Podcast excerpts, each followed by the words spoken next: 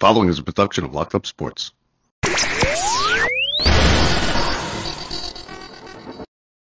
Everybody, this is Don LaGreca from the Michael Kay Show. When it comes to talking sports, Bob Walters and Brett Grosso are the authority. Can't wait. When it comes to talking sports, they're the authority. It's Bob Walters and Brett Grosso. It's Locked Up Sports, and it starts now. Bring them out, bring them out, hey.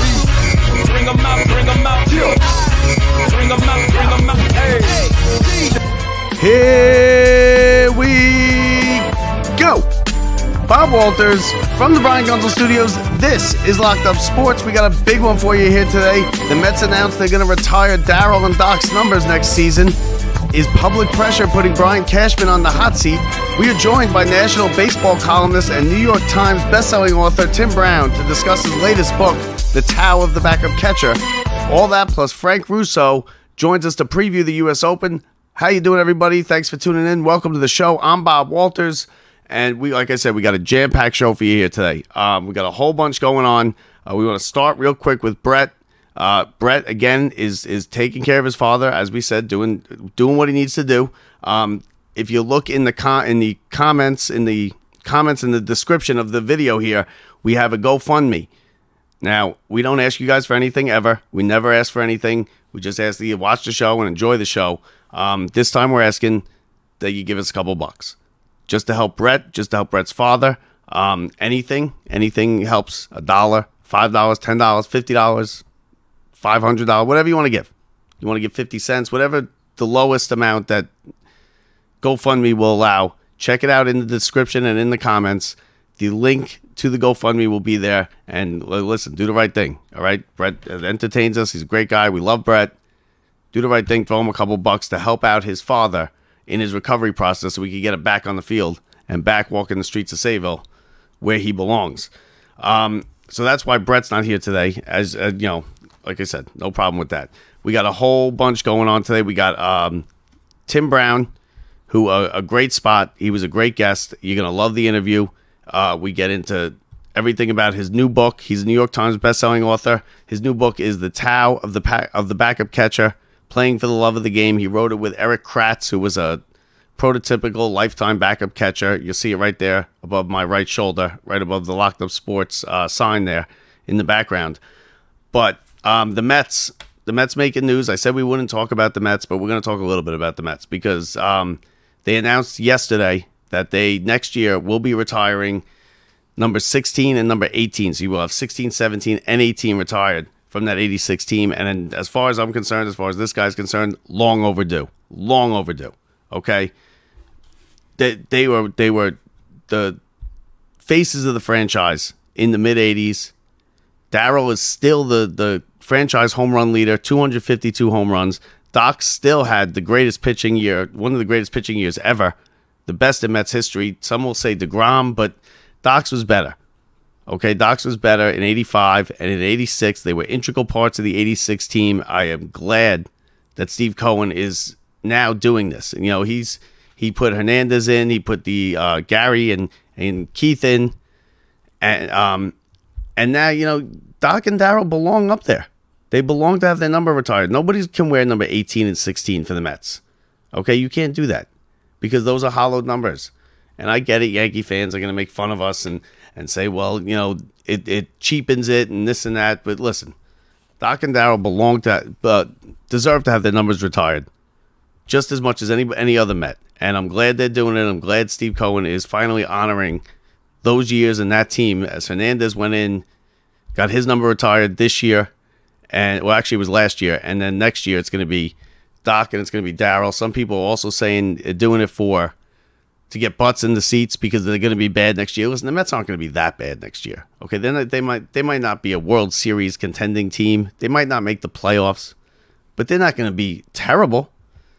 They're not terrible this year either. You know, there are there are bad teams. I know the Mets were, were bad this year, especially compared to what we thought we were going to get with that team. But they're not a they're not you know a bottom five team. They're not a bottom feeder. They in this little run they went on here in the last you know two weeks has really elevated them a little bit. So that's good news as far as the Mets go. Um, the Yankees, the Yankees continue to lose. Listen, the, the Yankees are are circling the drain with this season. Okay, they're they're ten games, I believe, out of the wild card. They are they've lost ten of eleven. The only win they have is against the Nationals, the night when Judge hit three home runs. Other than that, the Yankees have done nothing. Severino, actually, believe it or not, Severino got the one win during this stretch, this 11 game stretch. And a lot of the talk and a lot of online and a lot of the chatter from Yankee fans are that they want Cashman out. Okay. And my question is is public pressure getting to Hal? Do they hear it? Are they going to act on it? Because it's really loud. And Yankee fans are really. I've seen multiple polls where it's 75s, 80%, 68%, you know, upward six, upper 60s to 85% in these polls want Cashman gone. Now, there's nothing official about the polls, but you got to think does Hal maybe see this and say maybe we just need to clean house?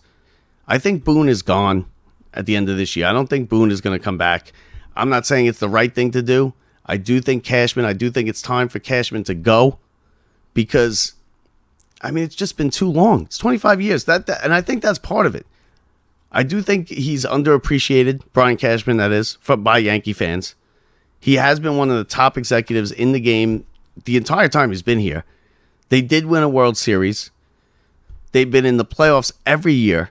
They are above 500 for over 30 years. They just had the this nine game losing streak, which nine games, it's a long losing streak, but teams have nine game losing streaks.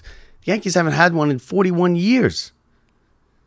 So, I mean, no one's feeling bad for the Yankees, but who are you going to get? Are you going to be? Uh, do you have someone in mind? You can't just fire him. You got to you got to look at the aftermath of it. Now, yeah, you could get rid of Cashman and it would be justified, and you could get rid of Boone and it would definitely be justified. Who are you going to bring in?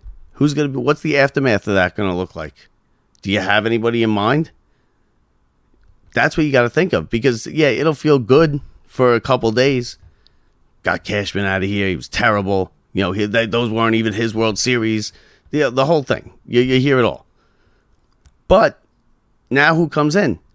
Because you got to realize that Cashman's a top five GM in the league.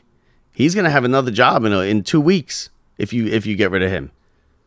Boone will probably still get another managing manager job because Boone's d- done a decent job here. So you, that's what you got to think of. And and I don't know. The, I know it leaked out a couple weeks ago that that Brian Cashman was going to come back and that it was undecided if Boone was going to come back. I think Boone is done.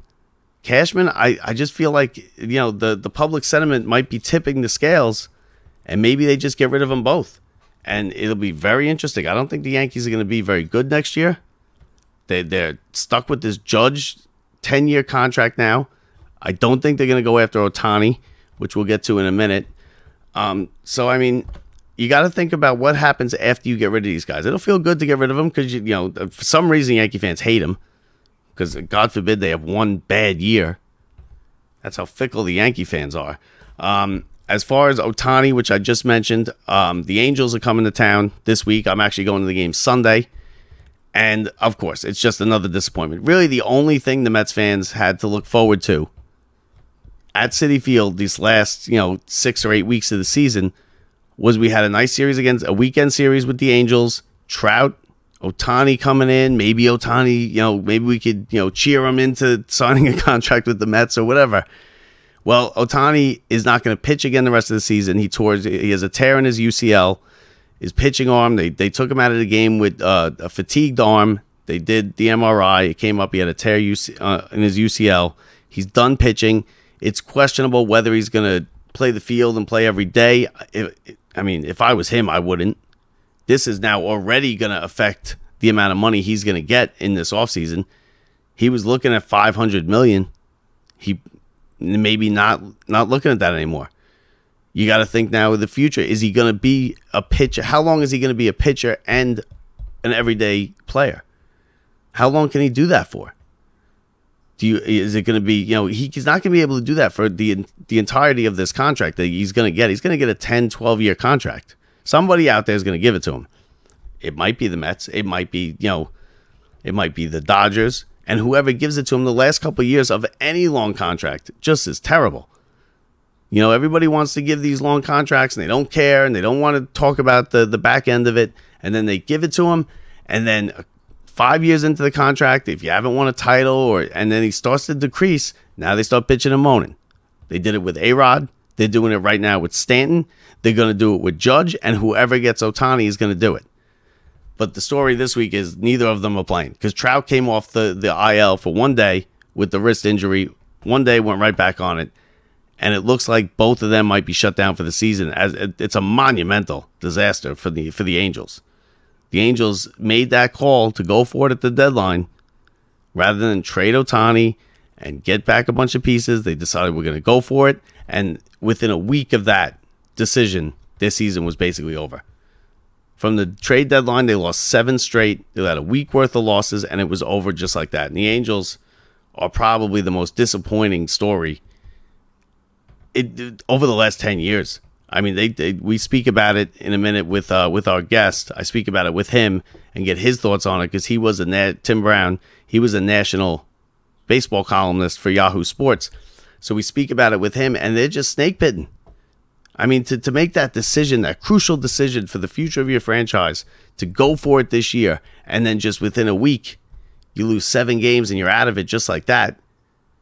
That uh, you know, and they they they've gone through a ton of GMs and everything like that. Uh, Jets and Giants tomorrow. Uh, Rodgers is going to take some snaps. Like I said, don't expect much from Rodgers. The word is they're going to limit his throwing. He just wants to get out there. I think he just is sick and tired of training camp. He wants to get out there, take some snaps, throw a couple passes. You're not going to see him for long. Two two possessions, I would say max. If they get a couple first downs and the, the first possession is extended, you might just see him for the one because the Jets uh, the, the Jets don't want to have this thing end in the, the third preseason game against the Giants. But then next week we get going for real and we're going to talk football. We will have football preview shows next week and everything going on. I'll talk about it with Mark Mancini on Tuesday. We'll, we'll do plenty of football, so don't worry about football. We also got the U.S. Open starting this week. I love the U.S. Open. I'm a big tennis fan. So we're going to preview that with Frank Russo. That's coming up a little bit later. Um, so you know, a lot of lot, lot of little things going on. I want to get to the interviews though right now because you know they, that's the best part of the show here. So here is my interview with Tim Brown, national baseball columnist, New York Times bestselling author. Enjoy the interview. All right, now we'd like to welcome in our guest for today. He spent over a quarter century covering uh, Major League Baseball, 13 years as a national columnist at Yahoo Sports. He covered parts of two great sports dynasties, the Yankees of the late 90s and the Kobe and Shaq Lakers. He's a New York Times bestseller. He's got a new book out, The Tao of the Backup Catcher. His name is Tim Brown. Tim, how you doing? Bob, I am so good, man. How are you? I'm good. I'm good. You got such a long list of accomplishments that the, the best-selling author comes at the end of it. You know, you know what that tells you is that I'm old. Yeah, yeah, yeah. I know. Well, trust me, I know. I'm, getting, I'm starting to feel it myself when I watch these Hall of Fame inductions in football and baseball, and I see these players that were born five years after me going into the Hall of Fame.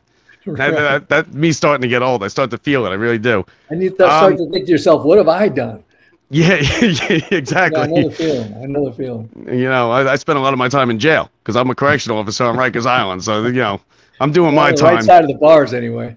I'm on the right side. That's a that's a good point. That's a good point. Now, I was just telling Tim, I, I, I got sent the book by the by the publisher. I read it in about a week or two. This was uh, maybe two months ago. I liked it so much. I went out. I bought the hard copy, so I have one in my uh, personal library in my New York apartment, but uh, but in my in my personal library, I got the hard copy. Uh, the Tao of the backup catcher. Where'd you where'd you come up with the title? Um, well, let me let me. I'll tell you. I'll go back to when I started thinking about a book like this, which was 30 years ago when I was a young guy trying to find my way on a baseball beat for the first time. Um, looking for people to educate me about the big league game. I mean, I knew baseball, but I didn't know what made a big league team run or not run for that matter.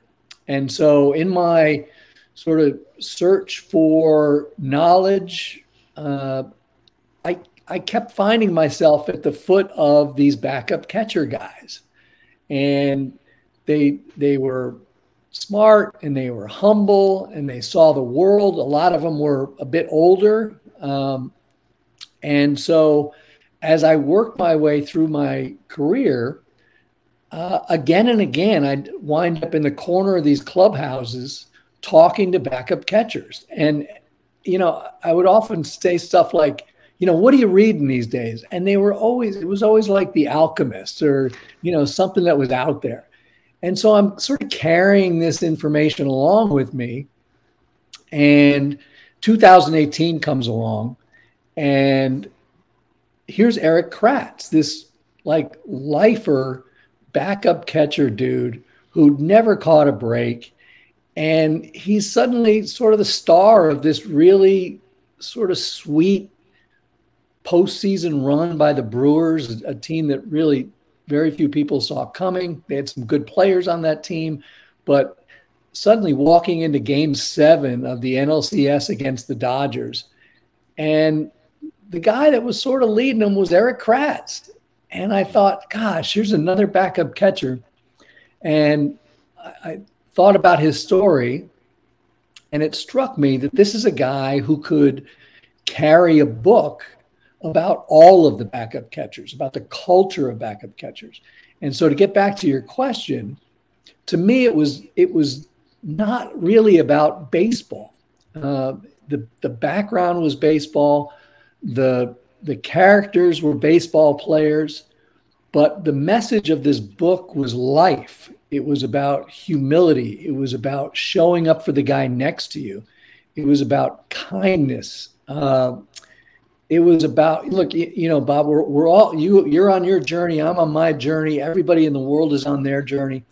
And you don't always get to pick where that journey ends up but you do get to choose who you are on that journey.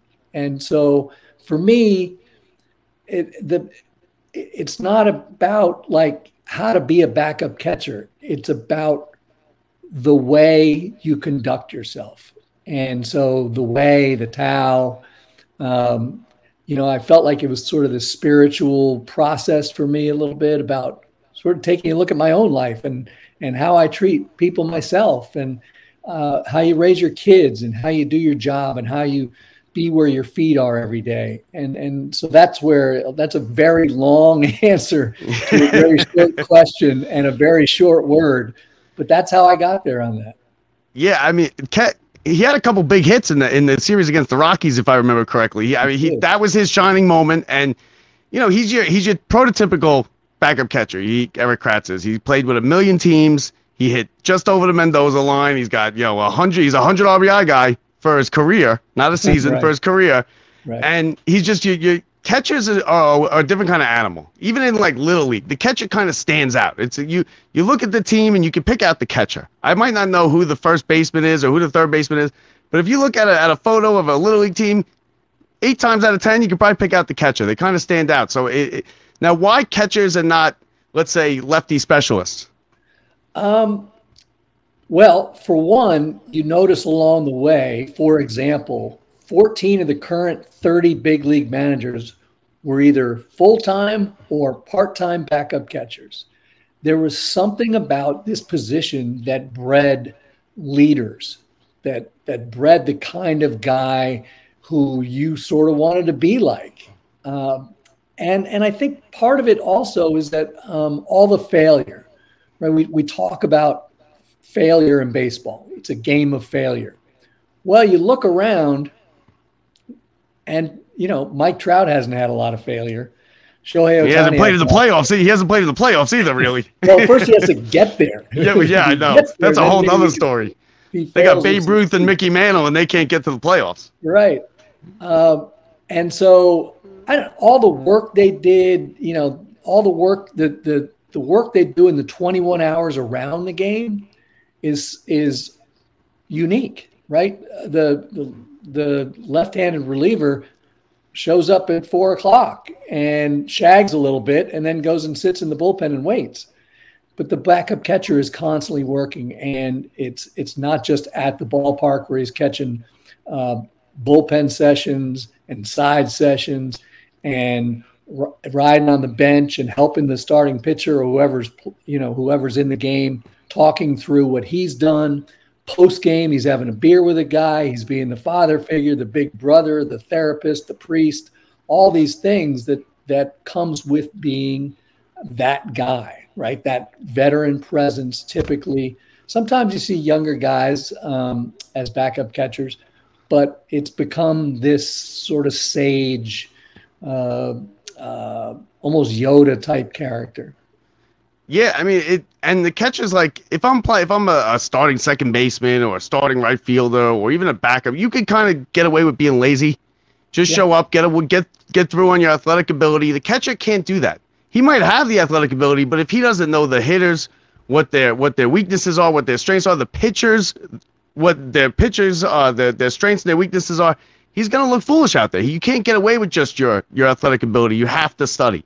Right. I would even argue that the backup catcher, given enough time on a roster, and that's that's a big given sometimes, knows the pitching staff better than the number one catcher does because not only, uh, I mean, the number one catcher only catches these guys in a game.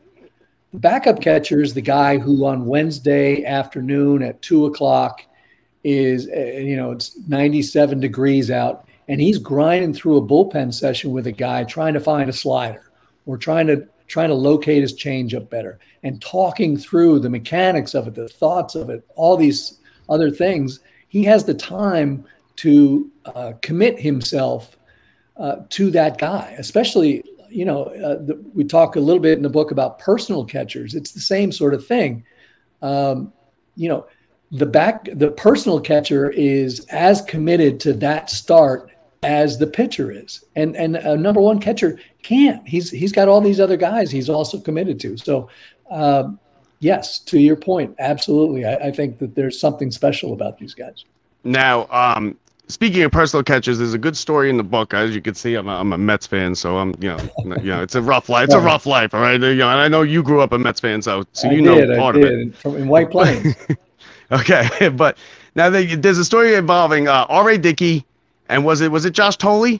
Josh Thole, yeah. I actually have right, right up here I have Josh Thole's nameplate from his locker.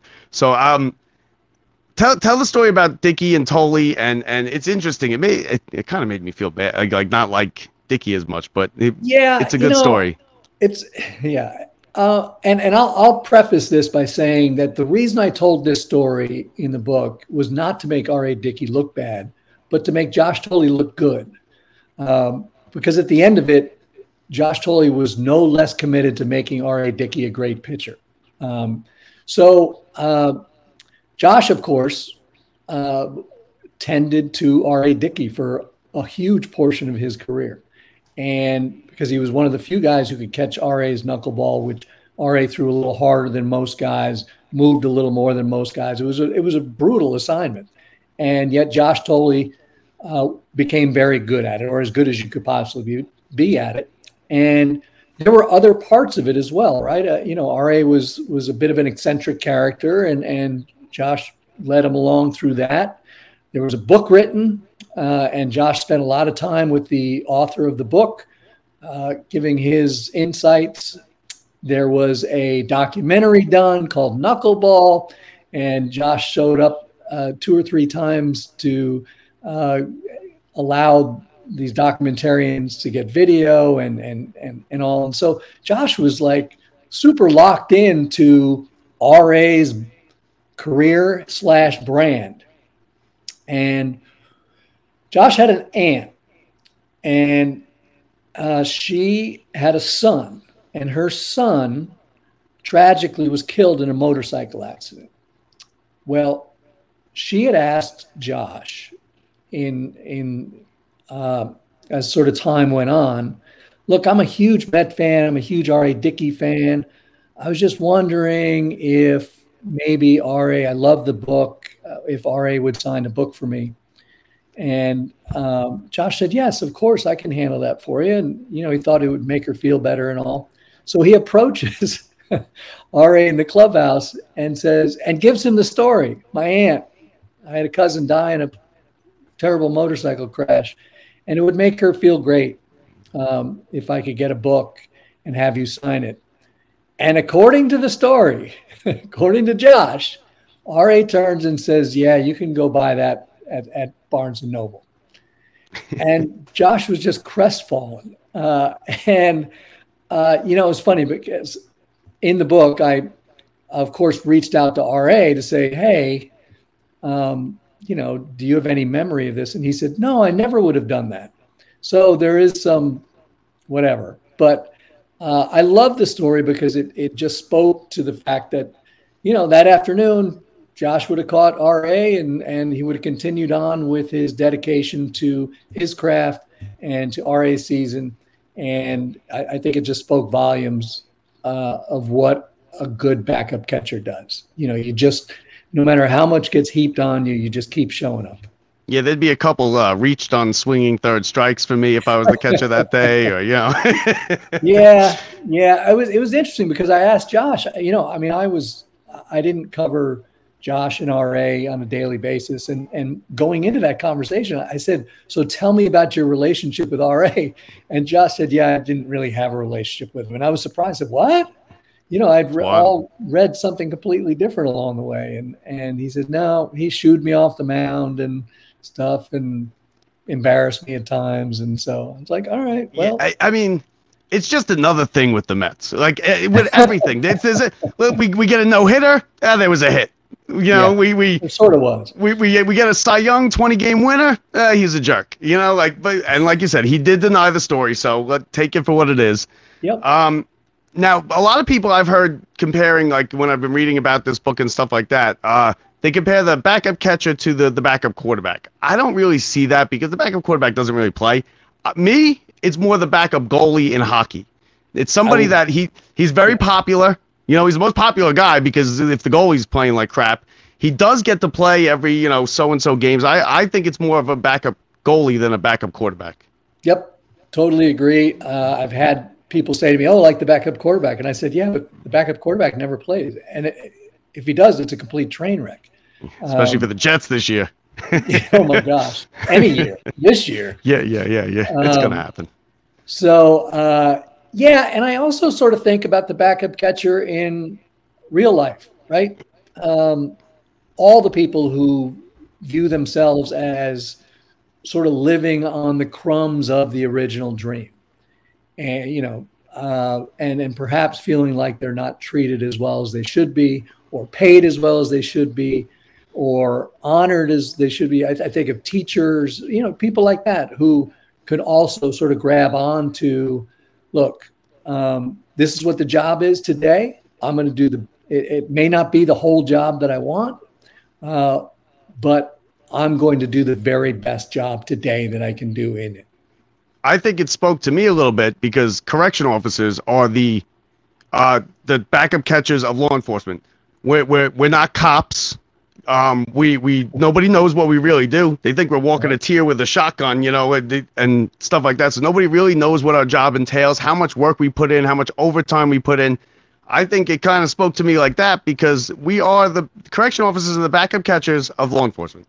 Right. And all you can do is take pride in the work you do today, right? And show yeah, up dude, tomorrow. Dude. I think a big exactly. part of the book is showing up. It's just showing up every single day. And that doesn't mean walking through the door. It means being prepared to do the job, knowing that you're not going to have to do the job today, right? And that's playing in the game. Yeah. Um, and yet, and, and I was always really interested. I asked a bunch of guys this. I'm like, look, I get being prepared as if you're going to do the job today, tomorrow, for a week, for a month. How do you do it for 20 years, you know, and not cut a corner? But the best of them don't. The best of them show up, and you know the the the number one catcher has an earache. Earache doesn't matter. I'm in. I'm locked in. I know this guy. I've I've gone through the scouting reports. Let's go. So well, you know, I, I, mean, they're all you know. It is tough. You're right, but they're not working for a minimum wage either. No, he made. I'm sure he made a quite quite a good living he did okay. You know, uh, Erik played in what eight hundred? No, how many? Yeah, like he had eight hundred, just under nine hundred at bats. Right. Um, and so, you know, when he's in the minor leagues, he wasn't making big league money. No, yeah, okay, fair point, fair point. You're right. Um, and it's probably and, the and first team. relative thing, right? You're sitting next to a guy making 14 million. Yeah, yeah, you're right. You're right. And, you're right. And you're making the big league minimum and you're all banged up and working as hard as you can just to survive it. And for these backup catchers, this is the this is definitely the first team they've ever been on where they're not the best player on the team. I completely agree. And you know, it's funny. This is a lesson I learned early in my career is that you have a tendency to look, let's just say, at the last guy on the roster and think, "Oh, that guy sucks." No, that guy probably No. has a street named after him in whatever town he was from. He's the best athlete to ever come out of that town, and he's a big leaguer. He made it to the big leagues, and sometimes that's the whole dream, right? I mean, sometimes guys, you know, not all of the backup catchers are failed number ones or sit there No. dissatisfied uh, with the way their career come out. Some of them, you know, in double A somewhere thought, oh, if I just bust my butt and kill it and all that, maybe someday I can be a backup catcher. So to some, it's the whole dream. Yeah, I remember my father told me one time a, a guy he used to play ball with, you know, whatever. He he made it. He got drafted, went to the minor leagues. He said he was the he used to when he played with them, he used to hit it on the roof every time. He said, but then he get to single A or rookie ball, double A, they all hit it on the roof. right. I loved, um, you, you know, I asked this question a lot of guys is, you know, at some point, look, they're, they're drafted. They, at, to your point, they were great high school players.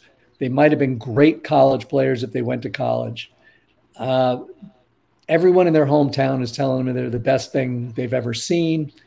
And one day you wake up in Binghamton or Asheville or Sacramento or something, and it strikes you, oh my gosh, I'm not going to be the next Johnny Bench.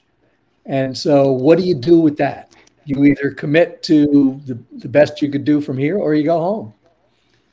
Yeah, hey, listen, it, it's a great book. I get now. Listen, you got you covered baseball long enough. I got a couple quick fire questions for you as far Okay. as just baseball goes, stuff like that.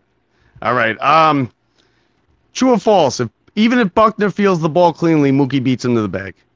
False. False. Okay. The biggest home run ever hit by a backup catcher was hit by Todd Pratt. Um, David Ross hit a big home run in a World Series for the Cubs against the Indians. Um, so I would put those two together. Okay. Okay. Um, Shohei is better than Babe Ruth. Shohei Ohtani is the best baseball player in history. You think he's better than Bonds? Is he Barry Bonds plus he's a, a Cy Young pitcher? Uh, Because I Bonds was think he, something. I don't think he's quite the bat of Barry Bonds, but I think obviously when you throw in the pitching, he's the best player I've ever seen, and I think he's the best player anyone's ever seen. You think he stays with the Angels? No, No, no. no, I think that they made a I huge. I, I felt like they made a mistake at the deadline. I think they made a mistake last winter. I think they made a mistake at the la- the deadline before that.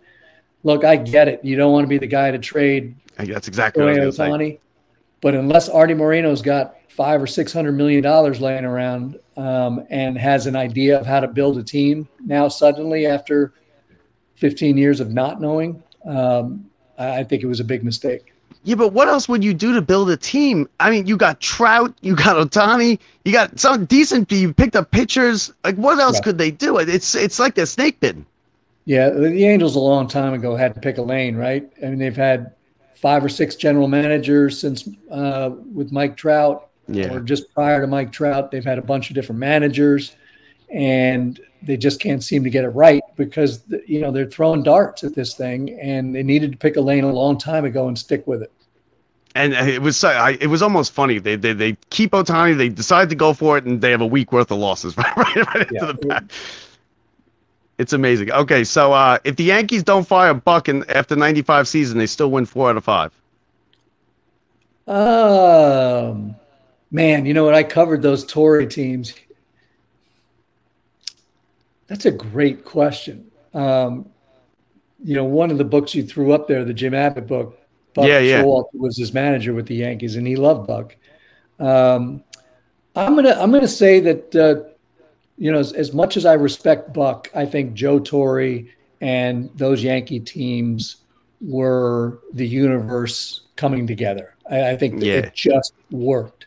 Uh, Joe had this really incredible touch with tho- those veteran teams, with those egos, and I've never seen anything quite like it. Uh, the the way those teams came together and won baseball games was was unlike uh, unlike anything I've seen. Yeah, Torre was kind of the perfect perfect fit because let's be a baseball manager is not as important as say an NFL coach or anything, but he's got to handle the clubhouse, he's got to handle the bullpen, he's got to you know, and Torre just seemed to be perfect for that because he wasn't very successful prior to that. Yeah, as a manager. I, it, I think that the sort of an underrated skill for a baseball manager is getting nine guys on the field every night who want to win a baseball game. And just that, not get my hits, uh, not pad my stats, not anything like that. Just win a baseball game. And I think I think Joe did a really good job of that. I agree because I, I could sit from my couch and tell you who should come in the game and who could pinch hit, and I'm probably right eight, eight out of ten times. But that doesn't mean I'm going to be able to handle, you know, 25 guys. Like you said, one of them making the league minimum, the guy next to him making 20 million. It's a, it's a tough task. Yep. Uh, favorite ballpark? Uh, I don't know if they're still call, uh, uh is San Francisco still AT and T? Ah, I think it might be. Um, Recon Park, whatever, whatever they call. I love that ballpark. I love the the little neighborhood it's in. Um, I love the fact that there's a courtyard Marriott within walking distance. um, I love the fact that there's like on the walk back to the courtyard by Marriott, there's a couple bars that stay open a little later. Uh, that's just the perfect scenario for me. And that they come from the, the one of the worst, right? Candlestick was a nightmare.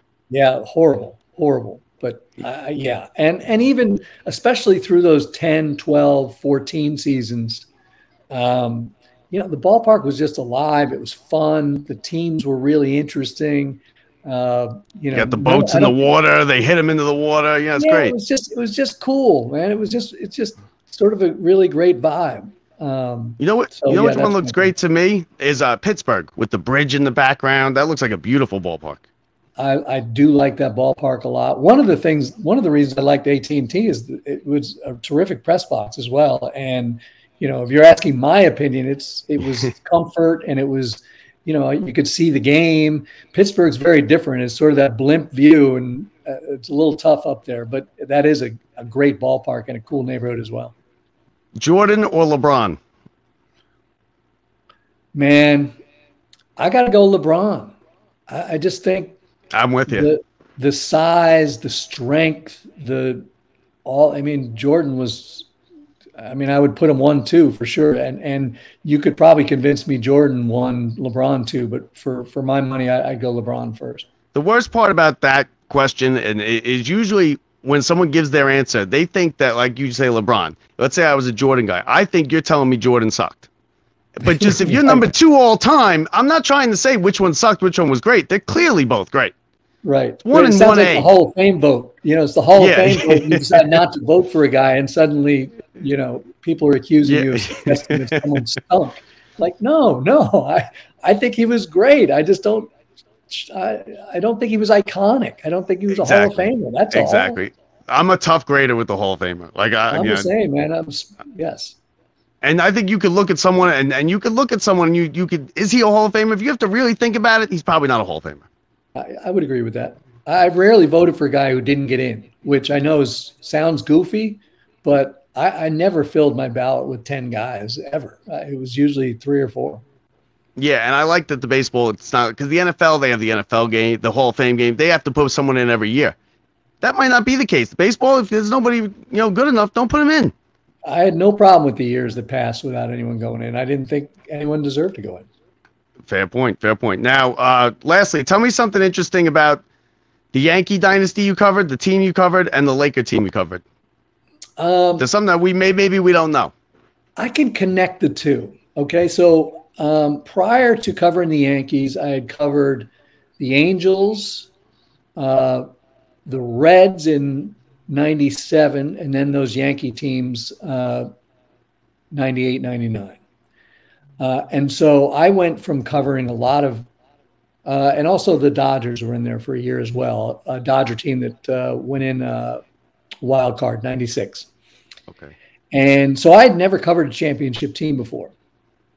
Going to uh, cover the Yankees, and suddenly there was this vibe. This, you know, you had a bunch of superstars uh, that really came together. It, it was really sort of fascinating to watch, and you got a sense of what brought a clubhouse together, what won baseball games, and not just again to go back to the thing we were talking about with the backup catcher, not just in the three hours of the game, but in the 21 hours around the game. And it all just, oh, I finally got it. I said, I, I understand why, like, you know, you can pepper a roster with guys like Strawberry and Raines and Chili Davis, um, and and still have one goal every night and still just show up and win baseball games. And so I I got that. And then I go to I go back to LA to be the national baseball writer. And after about nine months or so, the, the Laker writer quit. And they asked me to cover the Lakers just for a couple weeks to get them through. And I said, Hey, I don't know a lot about the NBA. And they're like, Ah, you'll be fine. So I sort of parachute into this beat. Everybody hates each other. All of a sudden, every, every conversation was about my ball, my minutes, my team, my money. You know, they had everybody had guys around them who would shield them from other guys and and I was like, "Oh my god, this is never going to work. I just saw how championships were yeah. won, and this is not going to work." And they won three in a row. And so the lesson was that that baseball is not basketball, MLB is not the NBA. It just works different. You know, it's about superstars and you need those egos in the NBA. It has to be that way. So that that was the major takeaway with those two beats for me is that um, it it doesn't have to be one way, but particularly if you change the sport, then it really doesn't have to be one way. Even playing the sport itself is is different with baseball. I I always remember in gym in gym class, just as a small little example, the best football players, the running back, the quarterback they get up there to swing a baseball bat and they look like a, a, a three year old girl swinging the baseball bat. They just, it, it, was just, but the baseball players, they could shoot hoops. They could run, they could catch a, catch an out pattern. It's just a different sport, baseball. Yeah, I will say I've, I've seen thousands of ceremonial first pitches. Some of the worst I've ever seen are NBA players. NBA players, yeah. boxers, were, are just dreadful. you know, for whatever reason, they're just never, someone never put a ball in their hand or whatever. They had no. this other skill and they're really good at that. But yeah, I would, I would agree with that. I, I think they look like you are throwing with thing, your opposite hand. yeah, the one thing you lose sight of in covering the NBA, where everyone is somewhere between six six and seven two, is the the fluidity, of the um, the grace in which they run and do their skills, right? The way they move on the floor. You just forget that they're six foot 10, that they're just monster human beings eh, because they're all doing it together at the and same time. And they're all time. the same size. They're all the same size. So right, they all so kind of look, they, yeah, they don't look right, You don't think about huge. it until after the game and you're, you know, to ask a question, you have to look straight up. Uh, but because they're so graceful and elegant on a basketball court, you you you completely forget how big they are. Does it bother you how much the industry, your industry, as far as a, a beat writer and a columnist, is changing, and how it, you're kind of becoming a dinosaur as a you know? Well, you not know, you personally, but yeah. Well, no, you're talking to a guy who got laid off two and a half years ago. Um, so. Uh, well, yeah, Yahoo hasn't been the same. Yahoo went full like you know they just pick up stories here and there. They, they don't cover baseball as much. No. Um, so yeah, you know, it's funny because I, I, have young writers ask me all the time, how do I get started? And and I don't really know anymore. I, I, don't, you know, the path that I took, I'm not sure is really available anymore because there are fewer newspapers and the newspapers that do exist still don't have the money to invest in someone you think might have a shot at this someday. Um, and um, you know, it's it's a little confusing. I, I, I don't know where the next great sports writers are coming from. Uh, although I will say there's there are plenty of good ones out there. So I, I, guess they're they're coming from somewhere, just from somewhere, some other different angle that I haven't seen before. So now, uh, with now because I'm fascinated with both of the stories, the Rick Rick Ankiel, which is a wild story, and the and the Jim Abbott. Which one should I read next? Um, You know, it's interesting. So I just did an interview about the the Jim Abbott story, and it had been 10 years since I wrote that book. And I went back and read parts of it, and I I got misty again. You know, I just thinking about him and his parents and his struggles. Uh, you know, he's such a quality human being, remains so. We we uh, when I was still living in LA, we would get together and play golf still, and uh, it was just uh, he's just such a good dude and such a great story. I I think that you know it's underappreciated what he was able to do. I, it's really still sort of blows me away. I was telling my wife about it yesterday. I was looking up stuff about it, and I got lost in a Jim Abbott kind of Google search, and I was showing my wife had never heard about him, and I was like, "How could you?" Not? I figured everybody heard of Jim Abbott, and right. then I got to the point I was like, "This," I, I completely forgot he got a he got a hit in an RBI, like a line yeah. drive opposite field into left center field single. I, it was great. It's a great story. So all right, so that's the one I'm going to read, the Jim Abbott well, story. And and you know, here's the thing. So recently, uh, he had an opportunity to do a documentary. And Jim is this very humble guy, and he called me and he said, "What do you think? Should I do it?" And I said, "You don't, you don't want to do it?" And he goes, "I just feel like people are over me. You know, it's like, you know, there's a book out, there was another documentary." And I said, "Look, Jim," I said, "You know, your story is so unique. 100 years from now, they're still going to be playing baseball and they're still going to be kids like you, like you were. And they're going to want their you know, their parents are going to be able to say to him, "Hey, there was this guy once. Let me show you this documentary or let me show you this book or whatever." And we sat down to write that book to talk to one kid. One kid. That's all we thought about was there's a kid out there who who needs to hear your story. So um, that's what I think about that stuff all the time is, and I still get emails and Jim gets emails from, from parents and from young men and women who find it to be an inspirational story still. Well, the book is The Tao of the Backup Catcher. He wrote it with Erik Kratz. His name is Tim Brown, big time sports writer. Tim, thank you for giving us a couple minutes. I love the book. Enjoyed it, Bob. Thank you for your interest. I appreciate it. Absolutely. Thank you. How about that? How about that? Thank you to Tim Brown. Thank you, thank you, thank you for coming on.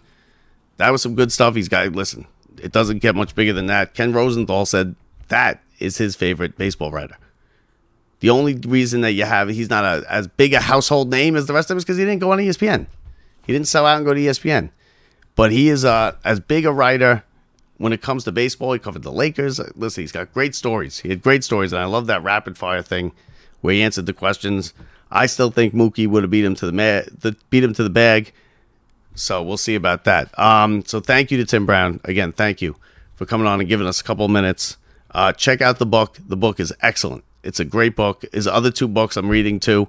Uh, the the Jim Abbott one is, is going to be my next one on the list. But the Tao of the Backup Catcher. It's a great book. You're going to enjoy it. You fly right through it. 200 some pages. You'll fly right through it. No problem. So now um, we want to welcome our second guest. Uh, Frank Russo, former St. John's tennis coach. We're going to talk about the U.S. Open. U.S. Open, get out to the U.S. Open, people. It's going to cost you a couple bucks. It's expensive, but get out there. It's a great experience. It will get you interested. If you're not, even if you're not a tennis fan, you'll love it. You know, you get the grounds pass. You get to see these world class athletes up close, front row, second row, in these small little arenas. You know, or you could go to prime time and see see the big names, the names you know, and that's just as good too. But there's a there's an experience for everybody at the U.S. Open. You could you know at all price ranges as well. So now let's get to that. Let's get to the preview of the U.S. Open with Frank Russo. Enjoy the interview. Right now we'd like to welcome in our tennis guest as we're going to talk some U.S. Open with former St. John's tennis coach and a good buddy of mine from high school and from forever ago, Frank Russo, Miami Dolphins fan. Frank, what's up, buddy? How's it going, Bob? 17 days before we kick off and, and I, I, I, know. I, can't, I, I, I, haven't watched. I haven't watched a second, one play of preseason. Have you? I hate it. I can't watch it. Yeah, I have. I have just because I can't not watch football if, if it's on TV. I, I enjoy it that much. But you know, you got guys for fighting for jobs or whatever it is, and uh, I'll turn it on for a half or a quarter. Okay, okay. Yeah, I haven't, I haven't watched any of it. I might, if I'm around, if it's on, check out a little bit of the uh, the Jets Giants to see what Rodgers is doing. But I mean, I'm st- I'm lucky. I, I almost just call him Favre again. I call him Favre all the time. Yeah, Yep. well, let's hope he doesn't play like he's a guy. Let's hope he's not stealing like Yeah. Favre either. That's right. But anyway, right. we got you here to talk U.S. Open. Uh, the U.S. Open starts Monday. We we told you last year when we had Frank on. It's great. Get out to the U.S. Open. It's great. Now, Alcaraz and Djokovic, they, they seem to be on a on a collision course. You might as well skip the rest of the tournament. Um, it looked like a passing of the torch at Wimbledon when when Djokovic got beat by Alcaraz. Then last week in Cincinnati, Djokovic in a, a three set thriller. It was a great match, a great final in which Cincinnati is a big tournament. Djokovic was able to beat him. What do you see going on there? Do you see them on a collision course, and do you think Djokovic can beat him, or has Alcaraz kind of surpassed him at this point? Well, two, you know, he wins the second and third seven six, and, and he wins the third in the tiebreak in Cincinnati um, in a very very well played match. Um, I, I don't. I'm not ready to, to pass the torch yet. Uh, people are just start, starting. I feel like to come around to the fact that Djokovic is the best of all time, um, and I, I think that goes w- without question now uh, to say that Djokovic is best of all time. Alcaraz, uh, I mean, I think it's fair to say that it, it's down to the two of them. I think there's really only three or four other guys that that uh, that could beat them in the tournament. Guys that traditionally uh, uh, play well on hard courts or play well at the Open. Um, guys with big serves and, and, and like the surface, but. Um, yeah, it, that's a pretty safe assessment that the two of them could be on a collision course, and, and let's hope so because it's great TV, it's great tennis. Yeah, the only the only problem is, and I've said this every year, and I'll continue to say until they change it. The final will be played on on week one of the NFL Sunday, and nobody watches it. Yeah, Am I wrong? I mean, am I wrong? No, I, I, I think you have a point there, and I, but they stagger it because the women are on on Saturday and, and the men are on on Sunday. I, I guess my question to you would be, um, how do you propose the, the Open would, would run it, or, or Start the damn thing. Start started last week. Push everything back. This is the, this is America's major. So I mean, if you okay, if you have to push to Cincinnati, which I get, it's a big tournament. And the other tournament's back a week. You got to do that. I mean, we all get wrapped up in this tournament. Everybody, I get wrapped up in it. People who don't watch tennis really on a regular get wrapped up in it. They will watch the primetime matches, and then all of a sudden you get to the final and you get like Federer, Djokovic back in the day, or, or you know a great match, and it's at four o'clock on Sunday, week one of the NFL playoffs. What the hell are you doing? Yeah, I, I, I agree with you, and and I'll tell you something else. I mean, uh, for a layman or someone who doesn't go to to or hasn't been to the Open, and I, I think I mentioned this last year to you. I suggest uh, anyone that, that wants to go go to one of the first four days. Um, get a day pass. Get yourself a day pass. You can't go into Ash, but no big deal. Um, you sit front row, and you can watch two two guys or two gals, who, you know, whoever you want to watch. You could sit front row. It's first come first serve. Um, you could watch two players, top thirty, top forty in the world, and, and sit in one of the front rows if you get a day pass if you're the first person on the court. So, um, but I, I agree with you. The scheduling is, is brutal. The fact that they have the men's final um, the, the day of the, the start of the NFL season, and and quite frankly, uh, you know, the, the weekend before is the start of uh, is the start of college football. So Yeah, yeah, I- the whole uh, thing, like- women's. CBS, what are you doing? Yeah, I agree with you, Bob. And how has nobody said anything? It, I mean, it had to be it has to be brought up every year. Someone's got to be like, "Hey, listen, the, the, these ratings tank at four o'clock on Sunday of Week One of the NFL. You don't stand a chance. You could play like Yeah, well, like yeah, like you said, they, they would either have to have to move it up or, or move it back, right? Um, probably moving the schedule up somehow. Uh, now, I don't know if that means looking to, to get rid of a tournament. I mean, they're not going to get rid of Cincinnati or, or anything like that, but um, nixing a tournament or or starting it earlier, there, there's got to be uh, some sort of way around that uh, to to sort of. I mean, there's no justifying really putting it on at four o'clock in the afternoon the first football. Sunday. no, like what, are, like what are you doing? Like what, like who's watching that? And, and, and half the Right. half the time, I forget it's on. and I watch the entire tournament. I'm wrapped up in this. I love it. I love the tennis. I watched the Cincinnati, you know, last week and everything. But anyway, so now as far as the American men go, well, who's to watch with the American men? Is it Tiafoe? Is it is it um, you know Isner's retiring? We'll get to that in a minute. But who who's to watch with the American men? Who's going to disappoint us this year? I, wow.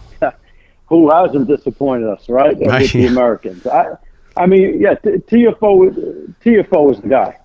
Uh, he's the guy. I mean, you could argue Taylor Fritz. Uh, Fritz was Fritz got as high as top five in the world just recently. Uh, he hasn't been playing quite um, as well as he had been. But as far as Americans go, I think Fritz maybe slight advantage over Tiafoe uh, in the odds, maybe. Um, but it's uh, the two of them, and then I I would consider Tommy Paul as well, um, who has been playing well. I, I think those three American men are, are probably due to uh, to do the to do the best in the tournament. Now the last uh, American, it's twenty, is the twenty year anniversary of Roddick, who's the last American men. It's just absurd that that we a sport that we've dominated long before, a long time, decades and decades we dominated. Now we've gone twenty years without a major champion. The last one to really have a solid chance and and be within you know fingertip distance of it was Isner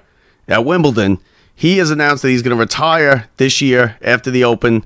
Um, did Isner live up to his potential? Oh, that's that's a good question. Uh, you know, look, I, I'm not I'm not looking to sit here and bash the American tennis players. Uh, Isner's a guy. He's he's always had a huge serve, uh, huge serve, first, second serve. He could kick. He could kick it at 140. He can put it wherever he wants. I, I mean, I don't know. You know, you, you could argue either way, right? You could argue that that that he peaked and and he was consistently top 20 top 25 in the world for the majority of his career because his serve was such a weapon uh, on the flip side you could you could argue well he didn't really any weapons other than the serve and he wasn't able to develop you know, huge ground strokes or beat guys off the ground that way or or win matches on clay where you might have to sit and rally for 20, 30, 40 balls at a time. Um, Isner's always been a, a, grass and hard court guy because of his serve. So I- I guess you could take either stance on it. Me personally, uh, maybe a little disappointed in, in, in Isner's career as a whole.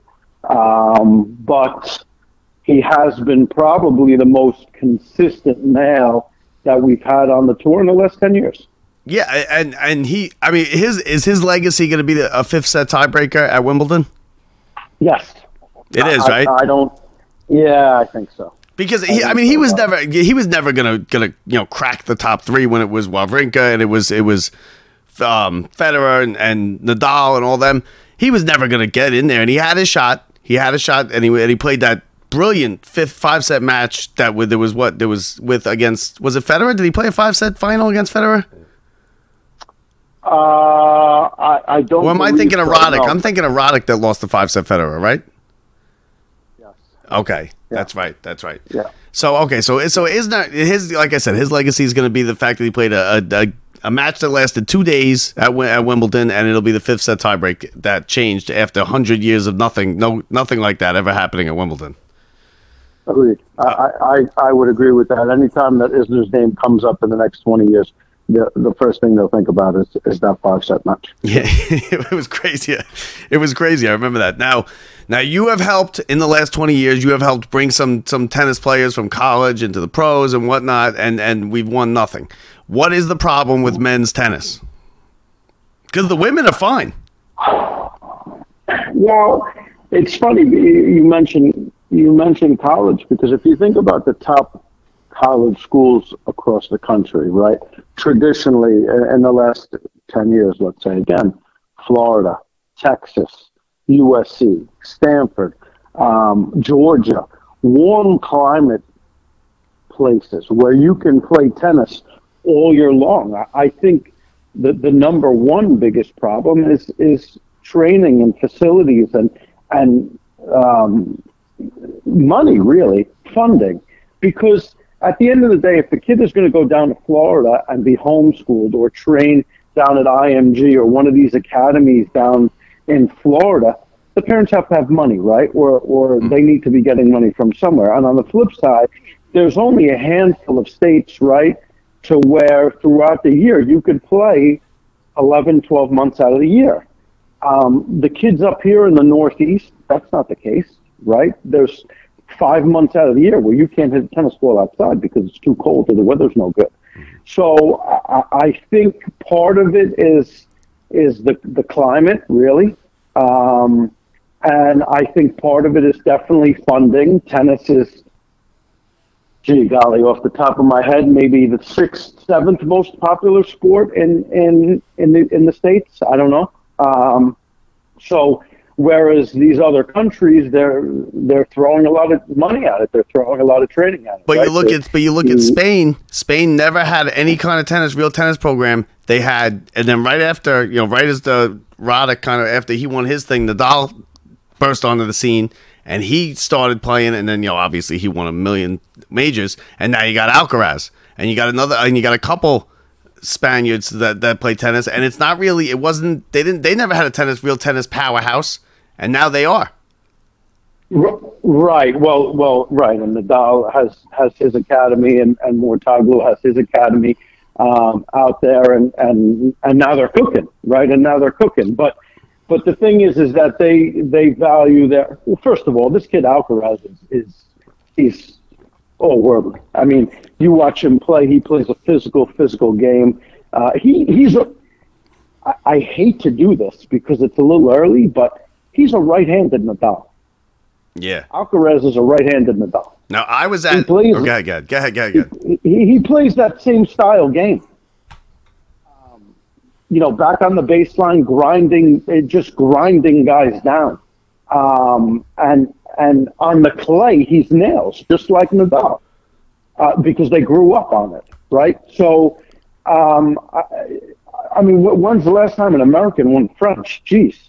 You know, it had to be Agassi, even- right? It had to be Agassi or or Sampras. Well, Sampras, here's the thing: Sampras on Wimbledon was nails, right? Yeah, yeah. And at the Open, he was he was He a won every year. out. Yeah, he was brilliant at the Open. on the clay. He was, uh, jeez, I mean, he was average. Yeah, but Maybe Agassi, Agassi won a couple. Agassi won a couple French, I believe, right? He was good on the clay. different games, right? Different games. Mm-hmm. Pete had a big serve, and and and Andre Andre's thing. Even though I mean, obviously as a professional, it is what it is. But Andre, to, to me, he would have rather taken the ball, served it underhand, and said, "Hey, let's go, let's grind each other down to the ground." Yeah, he had a. Right, He was and- more like and Jimmy so- Connors. Well, Alcaraz Alcaraz plays like that. Nadal plays like that. Um, to to a much lesser extent, a guy that's playing now, maybe um, a guy like Diego Schwartzman.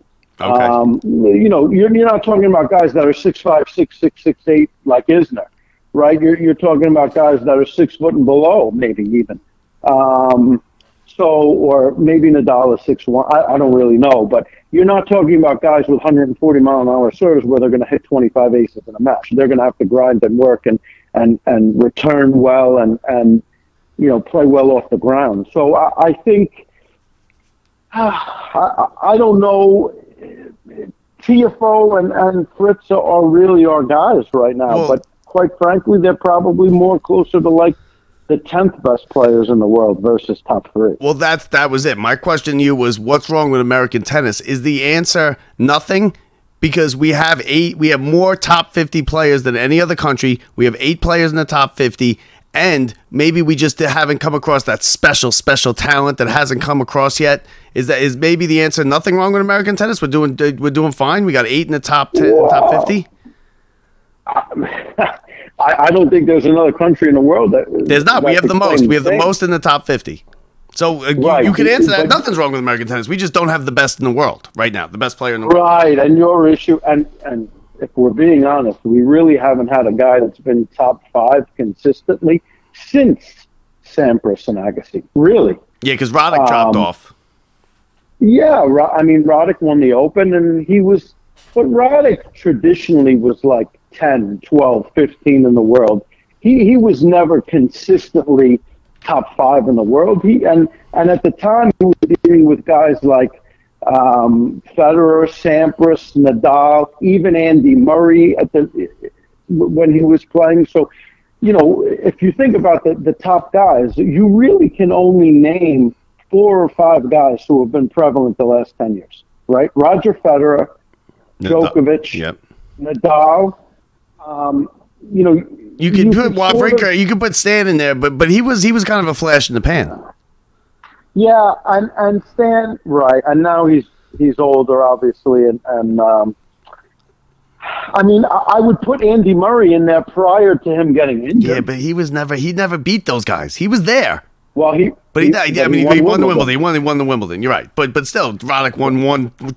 A guy like Roddick or Andy Murray is gonna break usually break through one time, win their one major or two majors. But you got yeah, like majors are won by like three guys for like a decade. Is that's how it's been? That's just how the game is. Agreed, agreed. And you know what, my my my good friend, um, my good friend who's British, Greg, we he would he would love to get in on this, I'm sure. But I'll tell you right now, and I hate to say it, it pains me to say it.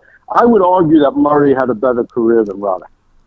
I could see that he was there. He he he, he was relevant and top five for longer than Roddick was. Roddick won that one, and then he kind of dropped. He Right. dropped off, and he was a different player. Roddick was a was like an Isner type. He, you know, he'd want to serve you. We just want to hit it past you.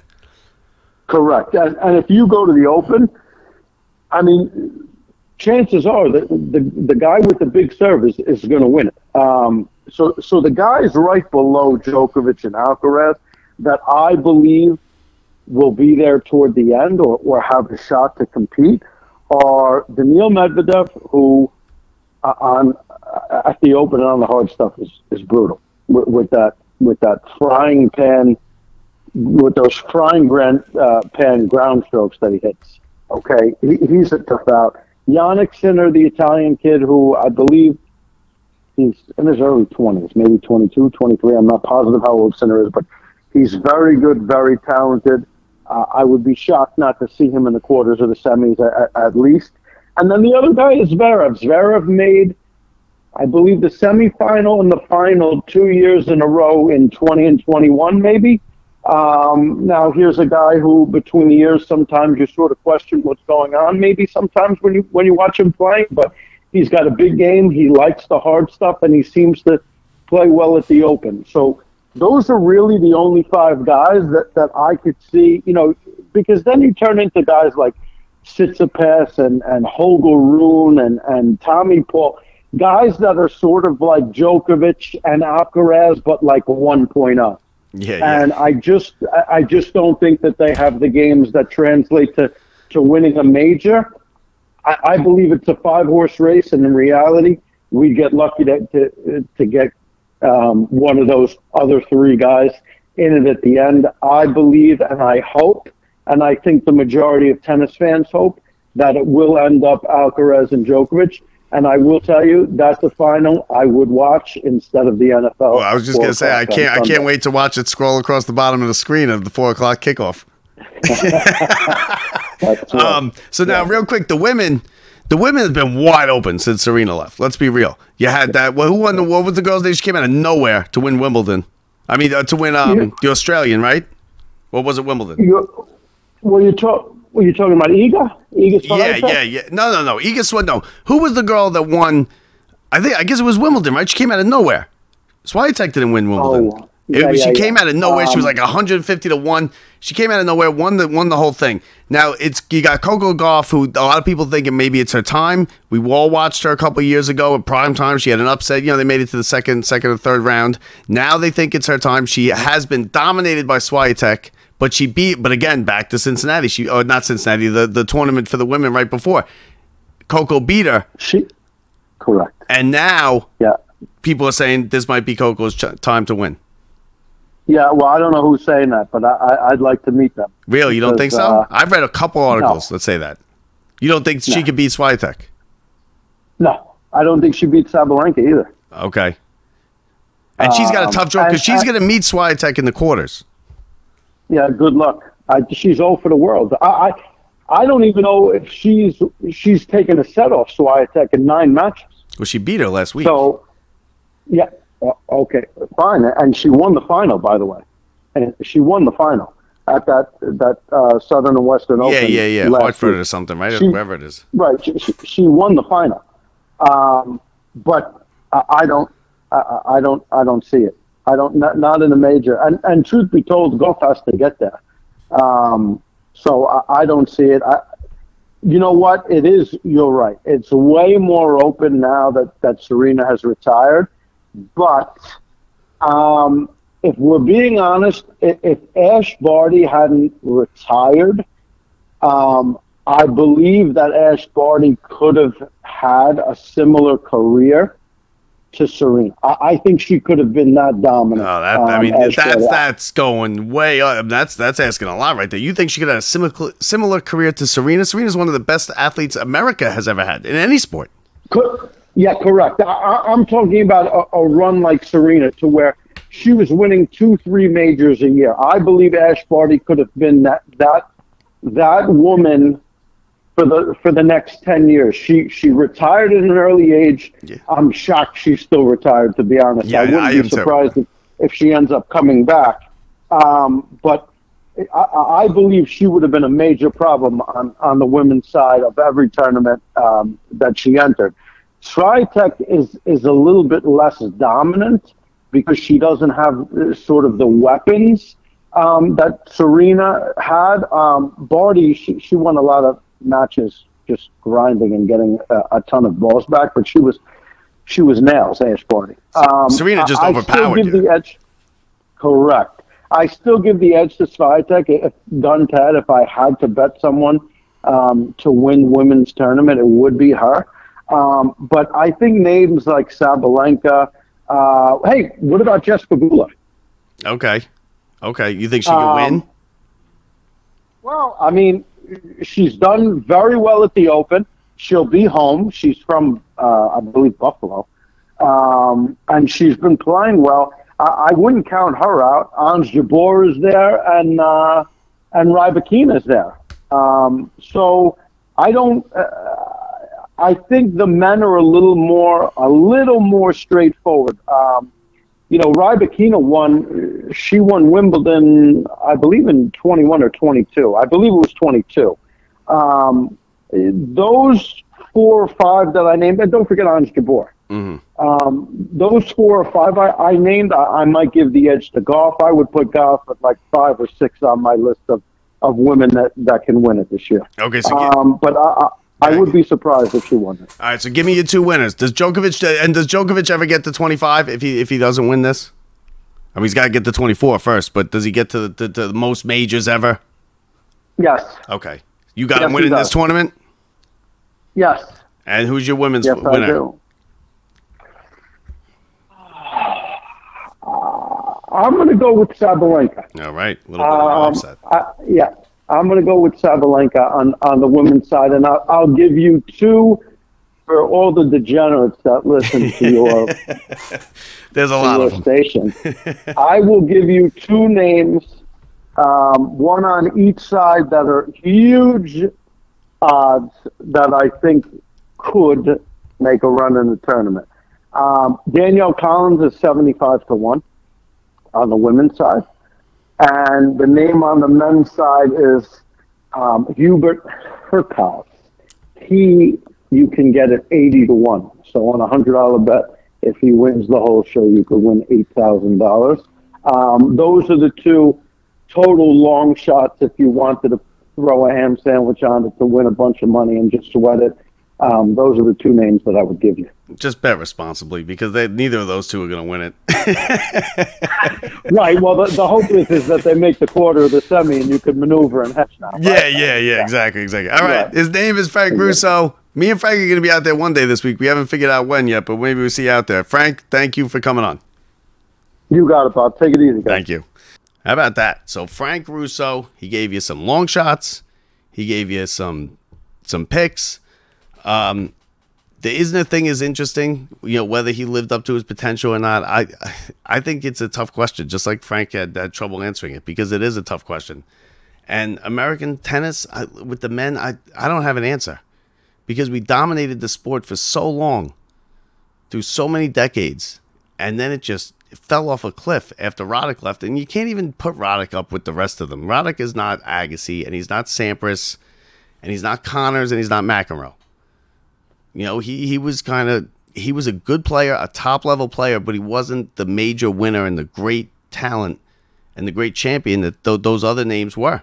So, but the women, the women are fine. I think Coco Gauff has a better chance than Frank does. I, he doesn't seem to think she has any chance.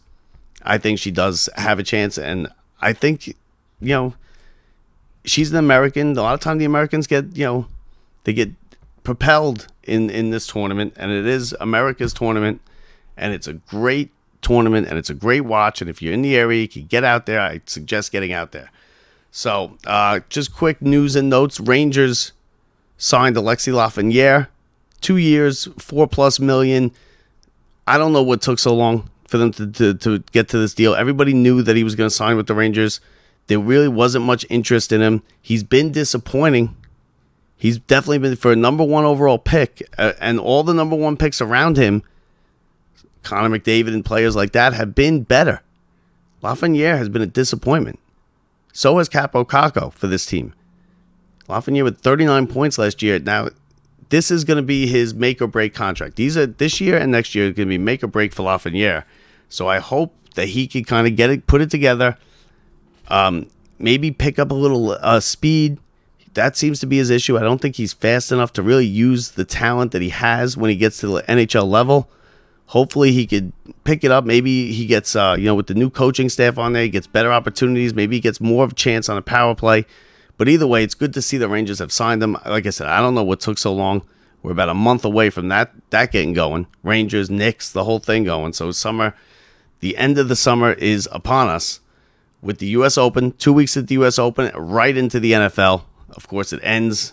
They play the men's final on on the first week of the NFL season, four o'clock, which did, I don't know how stupid you could be over there at CBS and now I guess at ESPN but it, it's it's one of the all time worst programming decisions that I've that I've ever seen. So again, just to recap today, we want to thank Tim Brown for coming on. That that was a great interview.